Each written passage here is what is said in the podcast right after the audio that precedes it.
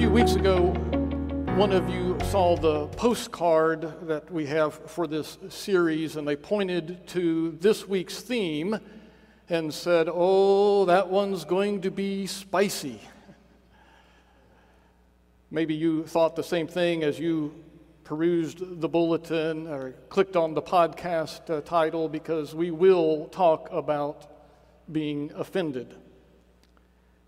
Dictionary definition resentful or annoyed, typically as a result of a perceived insult. I think that's a little light.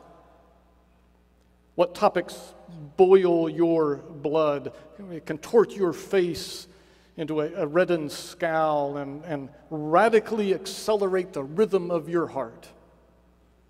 That's being offended. Have you noticed uh, culture exhibits uh, an interesting and oxymoronic dichotomy when it comes to giving and taking offense? Some voices push us to avoid offense altogether. Their rationale is that we are to accept everyone's views and opinions, uh, and it's rude to speak out, to question or disprove what someone else says. Some voices say the opposite be true to yourself no matter who's offended. So, where do you fall as a believer and a follower of Christ who holds to irrefutable truths that are questioned by our culture? Are you offended by the agendas you sense are pushed and promoted in this world? The cultural ideas that conflict with foundational biblical truths abortion rights, sexual lifestyles, gender identity issues, the value of marriage, the treatment of the poor. You're more than offended. You're angry. You're incensed. Offense isn't too difficult to notice or name, but how do we navigate offense? How do you respond to these cultural issues? Does the Bible give direction for when you feel offended? The Apostle Peter wrote to early Christians who lived in an antagonistic culture. Peter asked those Christians a question. He said, Who is going to harm you if you are eager to do good? Does that question offend you? We anticipate that the correct answer is no one. We expect that doing good, a godly life, could only bring blessing. Except, Peter wrote to Christians who faced persecution. Listen to what uh, Joel Green, a modern professor of New Testament interpretation at Fuller Theological Seminary, wrote about these Christians. He says, Their commitments to the lordship of Jesus Christ have led to transformed attitudes and behaviors that place them on the fringes of their communities. They have become the victims of social ostracism, their allegiance to Christ having won for them slander, animosity, and vilification. Plenty of people were ready and waiting to harm them when they lived out good. Do you feel the same way? When it comes to offense, are people all too willing to offend you? It's important then to listen to how Peter continues. He says, But even if you should suffer for what is right, you are blessed.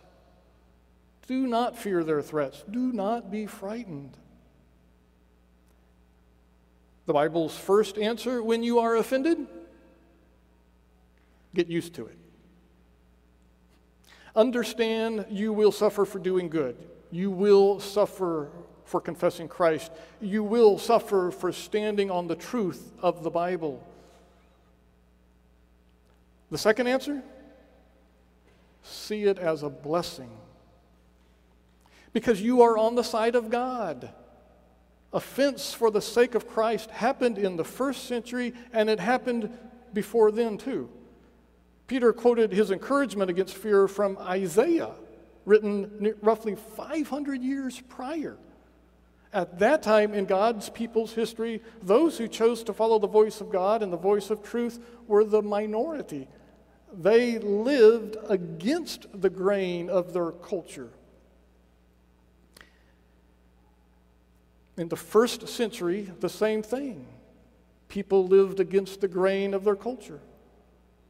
And in the 21st century, it is our prayer also that we live against the grain of our culture. But that creates friction, heat. It produces threats, anger, and animosity. Peter says not to fear those threats because of his question who is going to harm you? Anyone and everyone might. Thousands may want to harm you, but God is never one of them. And there is great comfort there. God will never be the answer to that question when you hold to his truth. What exactly is the advice Peter gives? To navigate offense, Peter says, but in your hearts, revere Christ as Lord.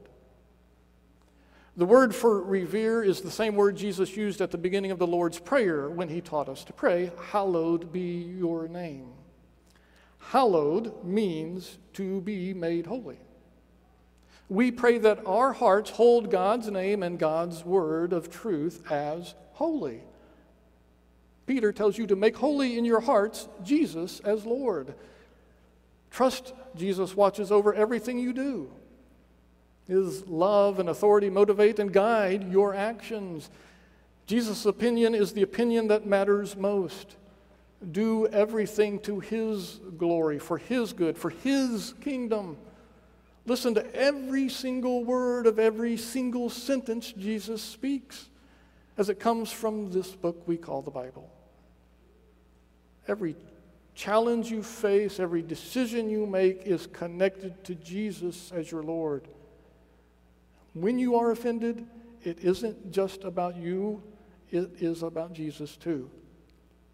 Any reaction and any response to offense comes in the context of Jesus' sovereign lordship over all things, which helps us to avoid lashing out and anger fueled reactions.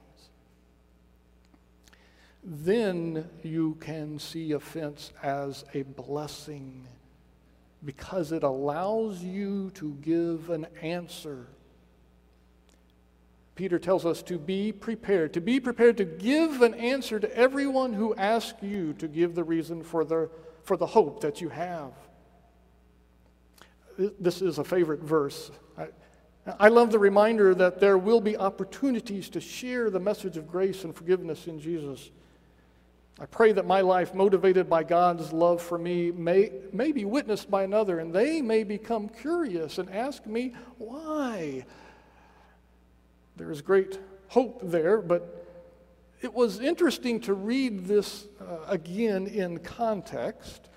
I realized that they, those people who ask why, may not ask it nicely. With the language that surrounds what Peter writes, isn't it more likely that he expects people to ask this question out of accusation more than curiosity? They may ask with that sneer of sarcasm behind the question. Might it be in those situations in which we are most offended that we have the greatest opportunity then to speak of the hope we have in Christ Jesus? To do that, we need to respond to offense righteously, not recklessly. Peter's encouragement is stronger than an answer. It is to provide a defense of the reason we have such a hope, a defense built on the truth that God delivers in His Word. Our hope is found in the gospel of Jesus Christ. It is why we revere Him as Lord. It's also why we want to navigate offense well. It's why we want to respond righteously not recklessly, because the gospel is also for them. Peter lays it forth in verse 18. He says, For Christ also suffered once for sins, the righteous for the unrighteous, to bring you to God. He was put to death in the body, but made alive in the spirit. Christ took on all suffering for the evil in your life and in theirs. He died on the cross for you and for them too. He has placed you in God's family and made you a part of His kingdom, and He wants to do the same for those who offend you too. Jesus is your Lord, your Lord who suffered for you even when you were offensive to Him.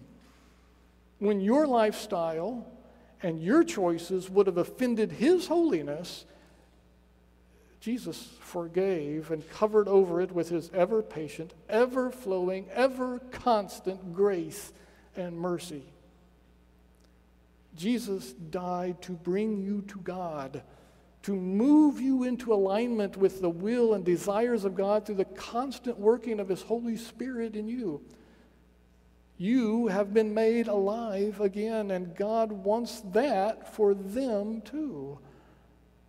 The Holy Spirit's work in your own heart aligns you with the truth and causes you to live against the grain of culture. God wants that for those who offend you too. And certainly that includes the recognition of the offense our actions have caused God, but also the joy of forgiveness. We must be careful then when offended. We might easily be filled with anger, even a, a, righteous anger. But if that causes us to lash out or, or speak words filled with anger, it will do nothing to advance the gospel. It does nothing to defend the hope that we have, but it can damage our opportunity to share God's grace. The gospel truth in your heart and reverence for Christ allows you to respond righteously instead. And Peter then tells us to strive for three things gentleness. These gospel biblical truths that you know and hold dear may be new for others. They may be different than they have ever thought and counterintuitive to what they've known. A God of both justice and grace? So, dear friends, let us speak gently and patiently. Let us lead gently and patiently.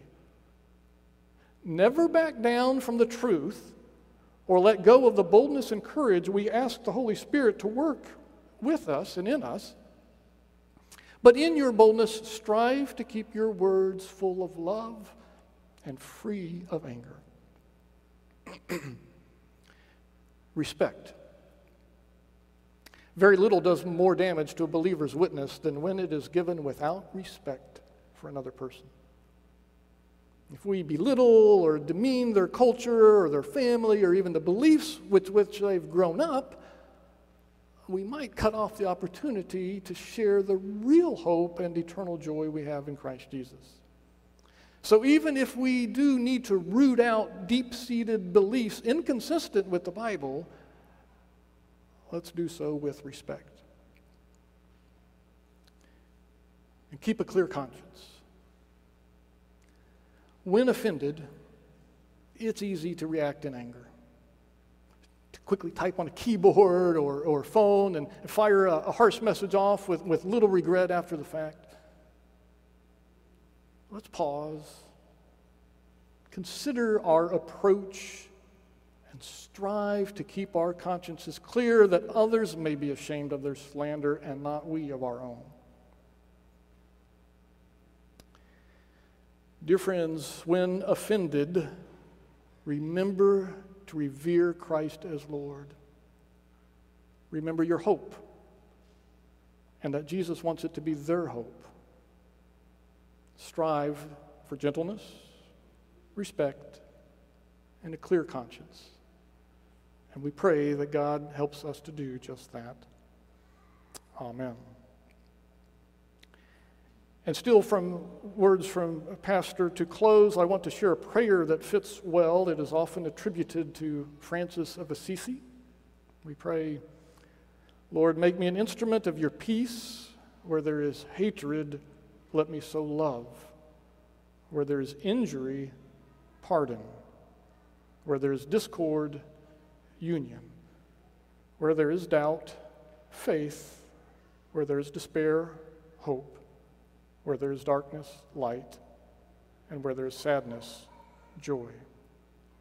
O divine Master, grant that I may not so much seek to be consoled as to console, to be understood as to understand, to be loved as to love. For it is in giving that we receive, it is in pardoning that we are pardoned, and, it is in dying that we are born to eternal life.